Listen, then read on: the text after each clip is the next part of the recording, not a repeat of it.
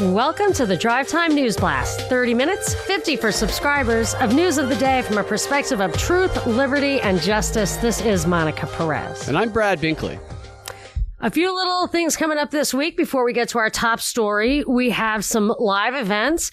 We have the Rokfin Deep Dive Live. That is now live Wednesday, first Wednesday of every month. We're going to try to stick to that. Five o'clock, live at five, five o'clock Pacific, 8 o'clock Eastern, only on Rokfin for Rokfin subscribers. This is my favorite propaganda report offering, bar none. Um, even though Binkley takes that opportunity to trigger me, I don't know if it's a latent hostility or what, but he pisses me off every time. But we do end up laughing about it later. Uh, so check it out for yourself on Rokfin this Wednesday. Also, we always do the DNB and the DNB XR live on video on Thursdays. So for paid subscribers, you can watch it on Rokfin. And if you want to see it free, since we uh, got our live streaming rights suspended on YouTube and they took down our last DNB XR or DNB Live, we are exclusively on Rumble. We have a channel on Rumble and the free DNB on video will be streamed live Thursday on Rumble, one o'clock Pacific, four o'clock Eastern. And it's the first Friday. So we have a disappearing patron party for all party level tiers on Patreon. So if you just, if you're just a truth sponge, you're getting the most bang for your buck. If you're anything above that, you get invited to the DPP. I may even invite Rokfin subscribers this week. So let's see if I can figure out how to get all those emails in my system and I will send you a link. This Friday, we are going to have special guests Legs and Buffalo Rambler of False Reality Check. They're pretty funny and they actually make us funnier. So you're going to like that too. And that's it for the housekeeping. Sorry, I hate to throw that up front, but people want to know. So I want to tell you. All right, Binkley, bring us back to the, the world of make believe. That's a good way to put it because everything we're seeing on television at least appears to be from the world of make believe in the way it's presented, at least. Biden is going to be doing his first State of the Union address tomorrow. As you recall, he skipped his previous one. He just decided he wasn't going to do that one, but he's doing the first one tomorrow, and his speechwriters have revised. Wow, his- hold on. No, it's Is it a week from tomorrow? the State of the Union address is constitutionally required of the president once a year. Oh, so the first one would have been March, right after he was inaugurated. Yeah, he didn't do it. Right. Okay. Yeah. Okay. okay. Because that that's unconstitutional. I, I probably caught that at the time, but I missed I it. think you did. Yeah, yeah. Yeah, I probably did. Yeah, it's like very few things the president is entitled to do and required to do, and that's one of them. So okay, so we think he's going to try try to get it right this time. He's going to give it a out- shot this time. He's Well- going to be constitutional in doing it, I guess. I think they lifted the mask mandate at the White House, so maybe that now that he can breathe, he can stand up for a half an hour. And he can brag about all the masks being taken off and overcoming the pandemic. oh yeah, of course, because.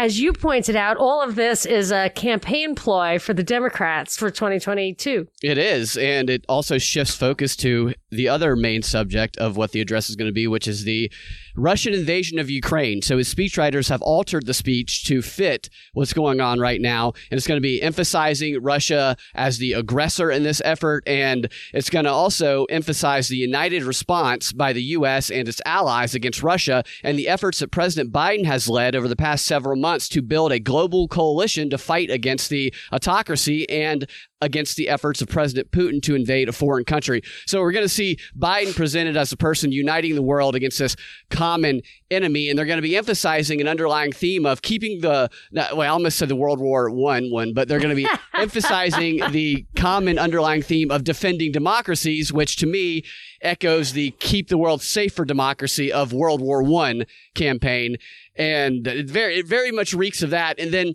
it goes on. This article goes on. It was quoting Jen Psaki.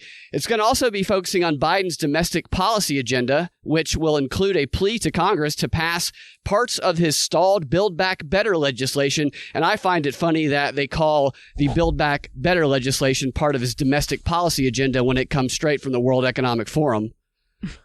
I know. They really should just copyright it and get like paid for using. the Seriously, every time they use it, they should be making money. I just expect to see a little trademark thing in the corner. Absolutely. Maybe there is. It's just so tiny, you have to really focus in on it. But they're also going to have, or they've already erected a fence, the Capitol Police have, around the Capitol grounds ahead of the speech tomorrow. The fencing is in an effort to heighten security and prepare for possible protests by the big rig truckers in the coming days. So, a lot of propaganda going on in this event. It's going to be Biden presenting, uh, really, we're seeing this scattered propaganda about the Ukraine and Russia thing going on. We're going to see Biden kind of bring it all together tomorrow, I believe, and it's really going to demonize in a very powerful way Russia as the new Nazi, as the enemy that the world is fighting, the new threat as opposed to COVID, which you'll probably say we've emerged out of successfully. And it's going to put Biden as this triumphant leader who's brought this effort against Russia. But I, I think it's going to be one of the great illustrations of propaganda in the world at this point in time. So it's worth tuning in just for that. All right. Well, I'll leave that up to you. I've never been able to tolerate that stuff. So, unless I think it's fun to tweet at it live, that Yeah, I do think is pretty is. fun. Yeah. So, okay. Maybe we could do it on locals. That would be really super fun. Um, okay. So, just an update on what's going on over there. It's the latest is Ukraine and Russia got together in Belarus, and which is where the Minsk agreement happened, by the way. And they, both Western and Russian media agree, and Ukrainian media agree that although they failed to agree on a ceasefire, they have reached certain decisions. They will have a little pre meeting meeting for the next round, and they expect to make some progress. So I think they're going to move to Poland next time. And they have identified a couple of priorities that they think the solutions are already being outlined. Okay, so that's a little different from the insane blaring propaganda that's coming out of the Western media. And what's funny is the difference between the quote news as being reported by Western mainstream media and kind of anybody who isn't captured by Western mainstream media. And this is exactly what happened the first round of Ukraine stuff. That's why our friend Professor Oliver Boyd Barrett wrote that book about how completely disconnected to any facts the Western mainstream media was with regard to the original Ukraine story. And uh, so a big article today in the Wall Street Journal said the, that the West, that um, it was something about how Russia's first test of its modern military has been a failure. That they have failed to take or keep any Ukrainian city and they they must be shocked at the resistance they're meeting. Now, you know that Putin doesn't want to take any of those cities. That's not what he was saying. That what they're saying right now in real time is civilians are not in danger. You shouldn't be freaking out. We're only hitting military targets. And what how you can verify that with your own eyes is there's only one picture of like Kiev burning, and it's a picture of Kiev not burning with like a sm- smoke in the background. You know what picture I'm talking about because it's the only picture. And then there was another picture today. It was just like a blur. It's in the Wall Street Journal. It's just a blur. And the caption says, Russian troops moving into Ukraine. It's literally a blur. There's like a there's lot of nothing. Absolutely. Yeah. Fucking blur. And uh so so they yeah, so they're doing that and uh but of course Putin is so I actually was talking to somebody whose friend was completely not worried. He was in Ukraine and but then he he left in a hurry, didn't even grab his laptop with his wife and kids and headed for Poland. Like this was a guy who was cool as a cucumber a week ago and he's in full out panic today. So I called my friend. I was like, what's happening? And she said that, well, the Ukraine Ukraine troops they put a bunch of tanks and stuff on a street, and it was they were like, you can get out right this second, but in five minutes we're going to block this stuff off, and you're never leaving. You're not leaving. We are blocking this off. You're near like the deepest subway station in the world. There's a lot of stuff going on. So the people, the only person I know or even know of who actually fled was fleeing because of the mobilization of the troops, the Ukraine troops. So it's not like there's a Russian invasion and that's what you're seeing there. And that's what the, is driving the refugees. So another thing that was like different between the West and the uh, non-Western media is this this, and I, I feel bad because people I know and love are like very choked up by the courage that's being depicted in the propaganda of the people lining up for guns and making Molotov cocktails and all this kind of stuff. And then Putin points out, or that side pointed out, okay, these places are full of Nazis. You're giving away guns and even stronger weapons that are basically illegal. You're doing it indiscriminately. It's creating a sense of anarchy and panic and lawlessness and danger that may actually manifest itself without Russia having to even go in there. So when you're lining up your civilians, men, women, and children to make Molotov cocktails and handing out, I think, 140,000 guns, it looks like these are freedom fighters. But when you know you have a, a Nazi infestation, giving away free guns might not be the right thing to do unless that's what you want. Unless you want to arm the right sector and the Azov battalion, the, the Nazis there against you know, and push them out to the borders. I mean, it's just the propaganda doesn't match any kind of logical narrative. No, not at all. And can I the other story later on that actually fits right perfect with this? It's right Go. the same exact theme. If I could jump into that, Yeah, uh, sure. responding to you is the propaganda on both the left and the right domestically here. They have the same goals in mind. So the left and right usually disagree, but this time they're both agreeing on Oh. Fox and CNN Absolutely. were identical. Right, they really are identical, and it's. I emphasize again, one of the most amazing propaganda campaigns that's ever happened, probably ever happened up to this point in time. But just here's just a quick list of things that I, I have seen in the in the news and in media. SNL's cold opening featured the Ukrainian chorus Dumka of New York. They didn't do any comedy. It just was a very dramatic, kind of like when Oh, Hillary no Clinton way. lost. Yes, it was just a very dramatic chorus from this Ukrainian chorus, and, and they had the Ukrainian theme throughout the the show, and then you have Hillary in an, a recent interview calling for citizens and groups like Anonymous to conduct cyber attacks against the Russian government and Russian institutions. We had a blonde female Fox News reporter uh, talk very bubbly about how if more Russian mothers had their sons show up in body bags at their homes, and that would put more pressure on Putin. We had a CNN reporter say that we all want Russian blood spilled all of these networks, like you said a moment ago, are praising the giving out of guns to Ukrainians, are praising 70 year old men showing up to fight for the Ukraine, are praising teens wanting to join the military in Ukraine, and they're praising giving out Molotov cocktails to the public. So I want to address this issue of guns. Yes, I am a complete believer in the right of self-defense. There's absolutely, I would say, unmitigated Second Amendment rights. But I've often said this about things like drugs and guns.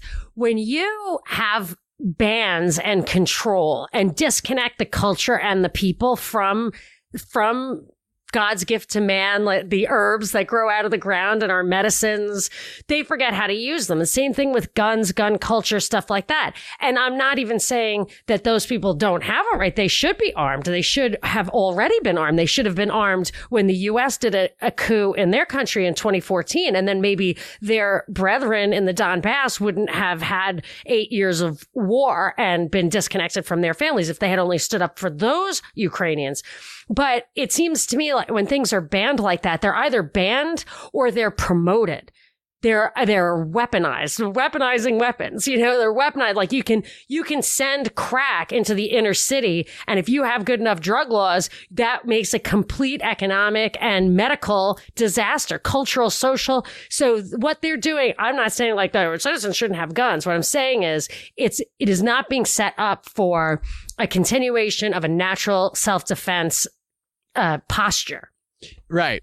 And this is a simple sabotage manual campaign modernized. If you go read the simple sabotage manual, which is on the CIA's website, it is the OSS, which was what the CIA used to be called, promoting these exact same tactics, but back in the 1940s. So they're Well, not that- as that's what they're modernized they are now. They're doing the exact same thing, trying to get the citizens to rise up. Yet, if we say that we somebody uh, put a stack of bricks outside when they knew there was going to be a a riot the, Yeah. the next day, they call you crazy conspiracy theorist. And one other thing was the vodka dumping, and then protest. They're doing this coverage of protesters in Russia. What's and pro- vodka dumping that we're not selling? Oh, we're not selling? Russian vodka. Right, right, Yeah, okay. liquor stores. Yeah, not selling Russian vodka. But they are they probably weren't selling it it? anyway. I guarantee Yeah. you, if it was their top seller, they wouldn't be dumping the Russian vodka.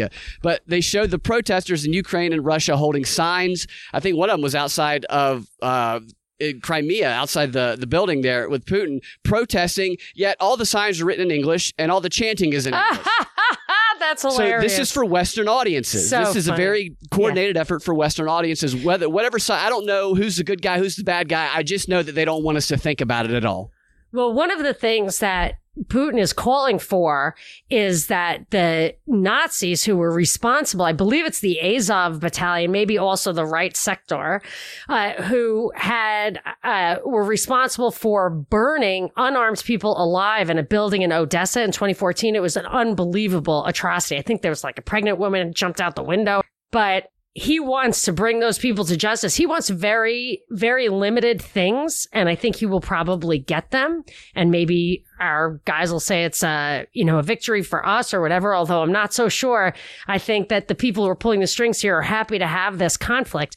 But I did want to point out, and this goes with the World Economic Forum looking to weaponize celebrities, which obviously they already were. I mean, that's what they're there for. However, it's really beginning to make me sick that the celebrities and everybody's like, we really stand with the people of Ukraine. It's like, really? Why didn't you stand for the people of Ukraine who were getting killed in Odessa or who have been separated from their families for years, who have been shelled and abused and oppressed by a coup that you didn't say, look at this uh, unprovoked and unjustified attack on this country, you know, when, when the U.S. did it. But now all of a sudden, and it just, it really pisses me off because they're totally ignorant and yet they allow themselves to become impassioned by this Yeah. propaganda, you know, and I just, I feel like enough is enough. Like you have to take responsibility for your own mind. I used to say it to my mother. It's like the propaganda, you can't blame people. She says, you can blame people. People have a responsibility to think. They have free will. You just you can't blame you, you can't blame it on Edward Bernays. Like, ah, Right. And using those passions and that tribal warfare and the fact that Trump was on, uh, they can they hate Trump, so they transfer that hate over to Russia and the support of Ukraine. It really is, you have Oh. to really step back and think about what you're supporting before you dive Yes. in so passionately. We saw this from the very beginning that they were getting the left to hate Russia because they were allying Russia in the mind. They gave, they took Trump derangement syndrome and they used it as front running for Germans are all spies. You know, the World War One type, like your German neighbor is a spy. Like they that they conflated Trump and Russia so that you can now have the left think that they're justified in being the war party, which they always were anyway. That's another thing my mother said. Well, we know Democrats start wars. So, and by the way, but in defense of those who are propagandized and why Ukraine, which I'm sure Ukraine had plenty of people, because you look at the language and the religion who might have been eastward looking, westward looking. But when you look back at the clip we played on the February 24th XR of this year, where we played the clips of Victoria Nuland talking to Chevron and ExxonMobil at the UK or the US Ukraine Foundation saying that she spent $5 billion, I'm sure, of our money to soften them up. She had infiltrators in every sector of society to, to convince people to urge the government to turn to the West. So we have been in there manipulating the minds of these people, propagandizing them for a decade already. And, and yeah, I mean, I, you can blame them for that, but it's also something that, you know, our celebrities are, are completely ignoring. Oh, absolutely. And probably either blissful, blissfully ignorant or they don't care. And And- Or, or it's the World Economic Forum thing that you were talking about. Right, yeah, where they bring ago. them in close to help them create the policy and create the Yeah. actions. And Zelensky, you're, what you said about Zelensky being an actor, and obviously he was an actor, but you were on top of that aspect of his background. Oh, yeah, ago. actually- he is performing his A off right now, going Yes. before. Was it the EU or whoever he went before saying this could be the last time you see me alive and doing these Yeah. selfie videos? I mean, He gets dressed up. Yeah, He gets dressed up the military stuff. I mean, he's a comedian. Yeah. Like he's ne- was never in the military. He's a although he comedian. went to law school. right. Yeah. So uh, I actually put in the show notes for today. If you're if for patrons, you or if you want to become a patron, you can get that um, Victoria Nuland stuff from the February 24th XR. But I also put down there a link to the Zelensky deep dive that I did on in the free 30 on February 16th. That he was a created person, and that I mean I didn't expect him to have the role of a lifetime here. I just thought that he was riding this wave of popularity to like Trump, but I didn't think he would be, his acting skills would be the thing that they really needed. They needed an actor in there. to try and make him look like a global hero against an evil tyrant. I know. It's Now, I mean, it's more and more makes me think he's just a putz. Yeah, I- that yeah, I, I kind of think that way too. Uh, continuing, this is also related to what's going on in Ukraine. Is that Facebook has identified and disabled a couple of social media information campaigns that were allegedly exploiting tensions in Russia and Ukraine. One of the operations that they did involved about 40 accounts described as inauthentic with some pictures suspected to have been generated artificially. So we have talked about those deep fake images for a while now. They're saying that some uh, people created fake pictures. They say the fictitious personas operated across the internet on Twitter, YouTube, Telegram, and two Russian social media networks. And it also included fake websites resembling news outlets that claimed to be based in Kiev with people behind the sites posing as news editors and expert sources, and that the other operation involved the specific targeting of Facebook accounts that belong to members of the Ukrainian military, as well as politicians and one journalist. And they say that these profiles were hacked, but that they were portraying Ukra- Ukrainians as weak and surrendering to Russia. And they say one video appeared to show Ukrainian soldiers coming out of a forest waving a white flag, but they say that they were hacked and they weren't real. And this comes in the wake of RT being banned in Europe.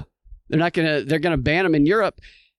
This is a dis they're focusing this on the misinformation or what they call misinformation. And my worry and my question is how long until people who simply question the main narrative that maybe perhaps the Ukrainian president is a bit of an actor here or just don't buy everything wholesale. How long until things like that begin getting removed off of social media platforms here in the United States? Because I already saw an article about Joe Rogan being bashed over having retweeted a fake CNN article about how Steven Seagal had joined the Russian army which, which he deleted, but they were using that to say, quit spreading disinformation. So I fear that this could be cate- anybody who starts questioning this main narrative about Ukraine Russia could be categorized as Russian misinformation, as we heard the Council on Foreign Relations say, and that be used as the grounds to get them deplatformed. Well, I, I there's a lot of things that about this that are a continuation of the themes and agenda items that we've been experiencing during mm. COVID. And um, I have I have so much on that that I can we cannot get to it now. So maybe we'll do that tomorrow. But all of the consistent themes that have Yeah, been, yeah, definitely. I mean, just and even as I was thinking of that, and then picked up the Wall Street Journal, it's like the Baader Meinhof effect, whatever. Like every article pointed to the things that I was thinking about uh, as you know, supply chains worsen, food shortages, all of that. It- yeah, it's surveillance, censorship, and and all this will promote the Build Back Better stuff. That Uh-huh. even though it's you know maybe they don't get it passed, but they don't need to get it passed if they do it in the back door. right. It's like we've seen them all intertwined over the past couple of years, and this is a big event that's bringing them all together. All right, before we get to our deepest dive of the day, where we try to get to the bottom of what is Swift and does it really matter, I want to tell you what we're going to talk about in the XR, which is what Putin asked for and how we got to this point in a nutshell. And guess who just launched an attempt at a political comeback? It's it's an interesting one. You're going to find out. But before we get to that, please consider supporting the show. It's a win win for both you and us. We get the support we need to continue providing free DNBs to thousands of listeners daily, and you get tons of extra content, all commercial free.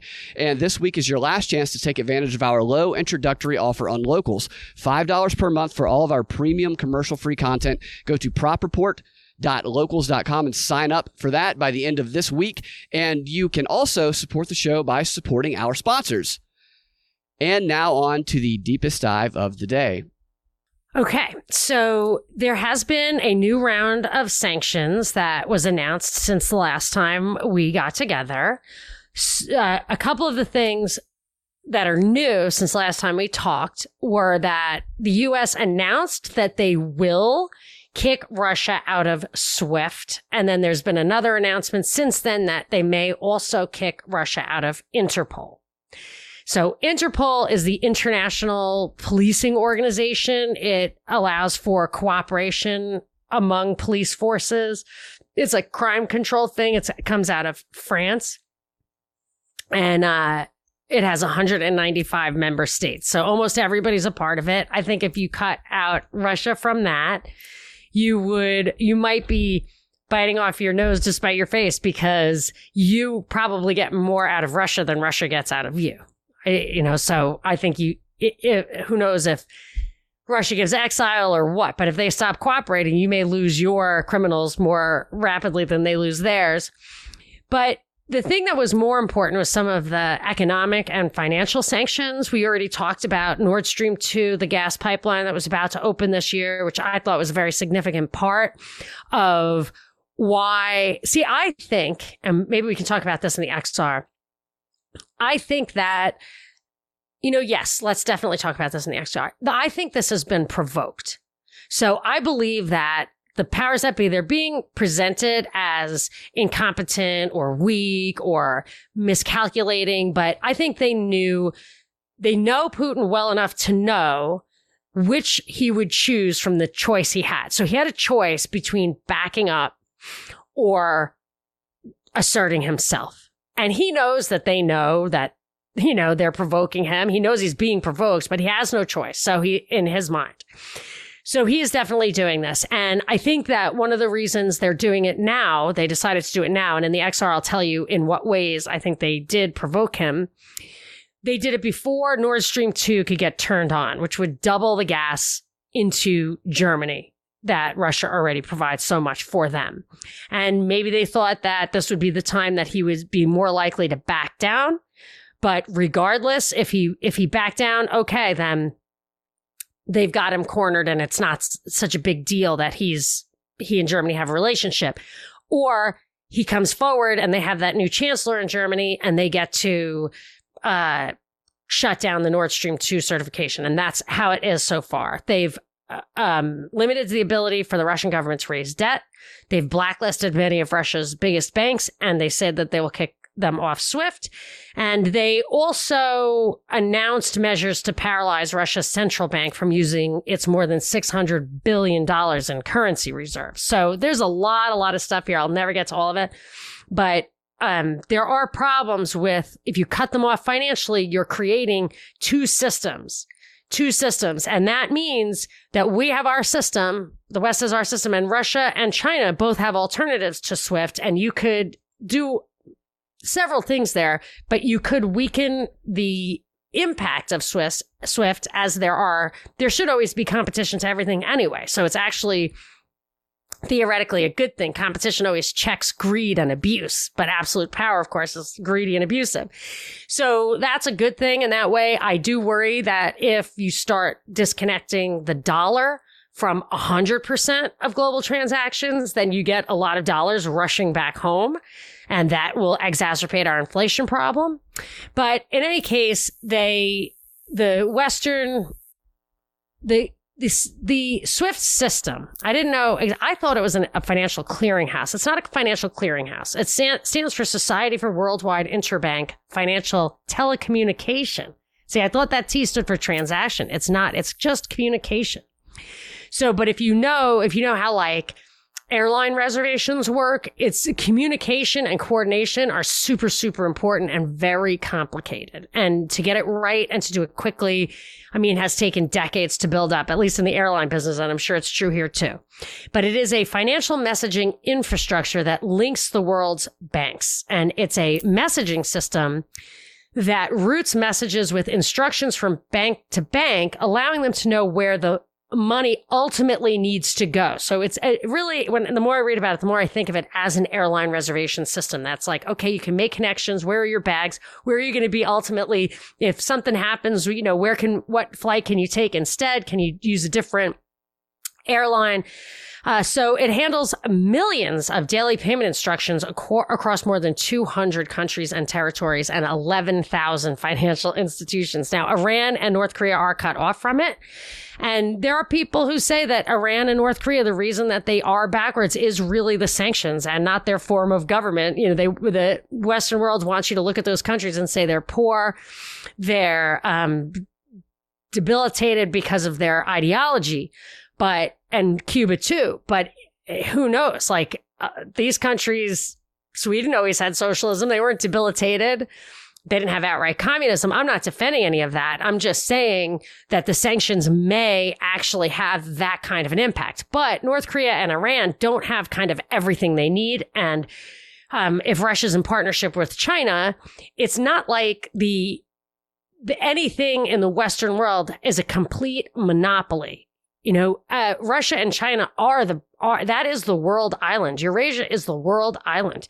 They have food they have energy, they have manufacturing, they have land mass, they have populations. You could just cut it in half. And I'll tell you why I think that's maybe what they're doing on purpose. But in any case, uh, so this kind of cross border financing is really critical to the economy, to trade, to foreign investment, to central banks getting their um, remittances. There's just a lot of back and forth with central banks. And uh, but it could also backfire a little bit on Europe, which uses a lot of the oil and gas coming out of Russia. If they can't do their transactions, then they may not be first in line and they really count on being first in line. It could drive the prices of that kind of stuff up. The EU imports 40% of its gas from Russia. That's a lot. There's also a lot of Western bank um, exposure to Russia. So if Swift just unplugged, see, that's why I think they didn't do it overnight because there's about 120 billion dollars in assets owed to Western banks by Russian-based entities, and it would they what leverage would they have to get that money back? So there's a lot of um, reasons why the people here would not necessarily like it. And then there are a couple of reasons why in the long run, it really won't make that much of a difference. So for me, it's yes, it's going to be disruptive, but the, China has alternatives and Russia has alternatives. Russia has dozens of banks on theirs. China has dozens more. Yes, it would be a little difficult to push all the traffic over there. You'd have to kind of expand the the uh, load bearing capacity of that. Maybe it's not quite as good, but if you force a lot of traffic over there, you're going to force that stuff to get better. And it may even be, you know, plot by the West. Maybe the West wants to have a bipolar world again. Maybe they want to undermine the financial structure to push people into crypto to justify whatever kind of collapse we may be looking at to justify a digidollar. I mean, there's a lot of reasons they might want to do this. I don't think it is a long term crippling thing if Russia and China work together and use their alternatives. So I, I think the other shoe is going to drop, but that's basically where we're at. They haven't done it yet. I think they want to insulate the impact to the West first. Yeah, I think that this is definitely some sort of plot by the West, and I, I don't know how they're going to get there ultimately, but I believe that this war is part of the Great Reset. I agree with you, and I want to talk a little bit that some of the story I'm going to get to tomorrow and some of the stuff in the XR. I want to talk about that. Uh, just a real quick shout out. The Vermont Hip Hop Collective wants to shout out the New Prisoners podcast. I see them. We interact with them during the DNB XR live. I know that. I've been wanting to check them out myself. Uh, Vermont Hippie Collective was actually on that show. Did say hippie also, or hip hop? Uh, sorry, hip hop. I always think hippie, but because Vermont is hippie, right? But I guess they got hip hop too. Ross Ulbricht, he wants to shout out Ross Ulbricht. He has a song that he's donating 100% of the proceeds to the Free Ross Foundation. It's called hashtag Free Ross, which is, of course, a very robust and valid hashtag on Twitter. I think that I, I don't believe in Assange. I don't believe in Snowden. I think those guys are something I don't. There's some going on behind the scenes there, but with Ross Ulbricht, boy, I just I feel for that guy. I think he's just totally, totally uh, not I mean innocent isn't the right word. It's it's just he shouldn't be in jail. He didn't do anything wrong and he's going to spend life there. He was railroaded. He was stolen from. Sick. Yeah, so support all the proceeds go to supporting his efforts. So that's very cool. Uh, I wanted to mention one quick thing before we get out of here. Today is what's called Rare Disease Day. And if you have a rare disease or you know anybody that has a rare disease, they go underdiagnosed. Often a rare disease is just one that has been misdiagnosed that, that other people have that they just haven't diagnosed correctly. But they don't get much funding. There's not much treatment, not, no funding for the research. There's not much treatment options when people who have rare diseases go in. My mom had a very rare disease, so I have a little bit of, of experience with this. And oftentimes they're given very little guidance. So they have to either kind of just deal with it themselves, accept their fate, or, or uh, be proactive about it. But there are resources out there if you are in that situation. Uh, my recommendation off off the top would just to be to type in whatever the diagnosis has been and type in resources or rare disease plus whatever the diagnosis is plus resources or discussion forums. And you will actually find that there are little communities around these rare diseases, a positive of the internet era that we live in where people like this can actually connect across the globe as opposed to being separated and not realizing that there are more resources than they previously thought that can help people wow. out. So think about that on Rare Disease Day. Thank you, Monica, for your news and insights. Wonderful as always. You guys can find your Drive Time News Blast every weekday afternoon at thepropreport.com or your favorite podcasting app under the Propaganda Report podcast feed. If you want to check us out on locals, you can go to propreport.locals.com and find us there. Thank you all for listening. We will talk to you tomorrow or in the DNBXR. Have a fantastic rest of your day.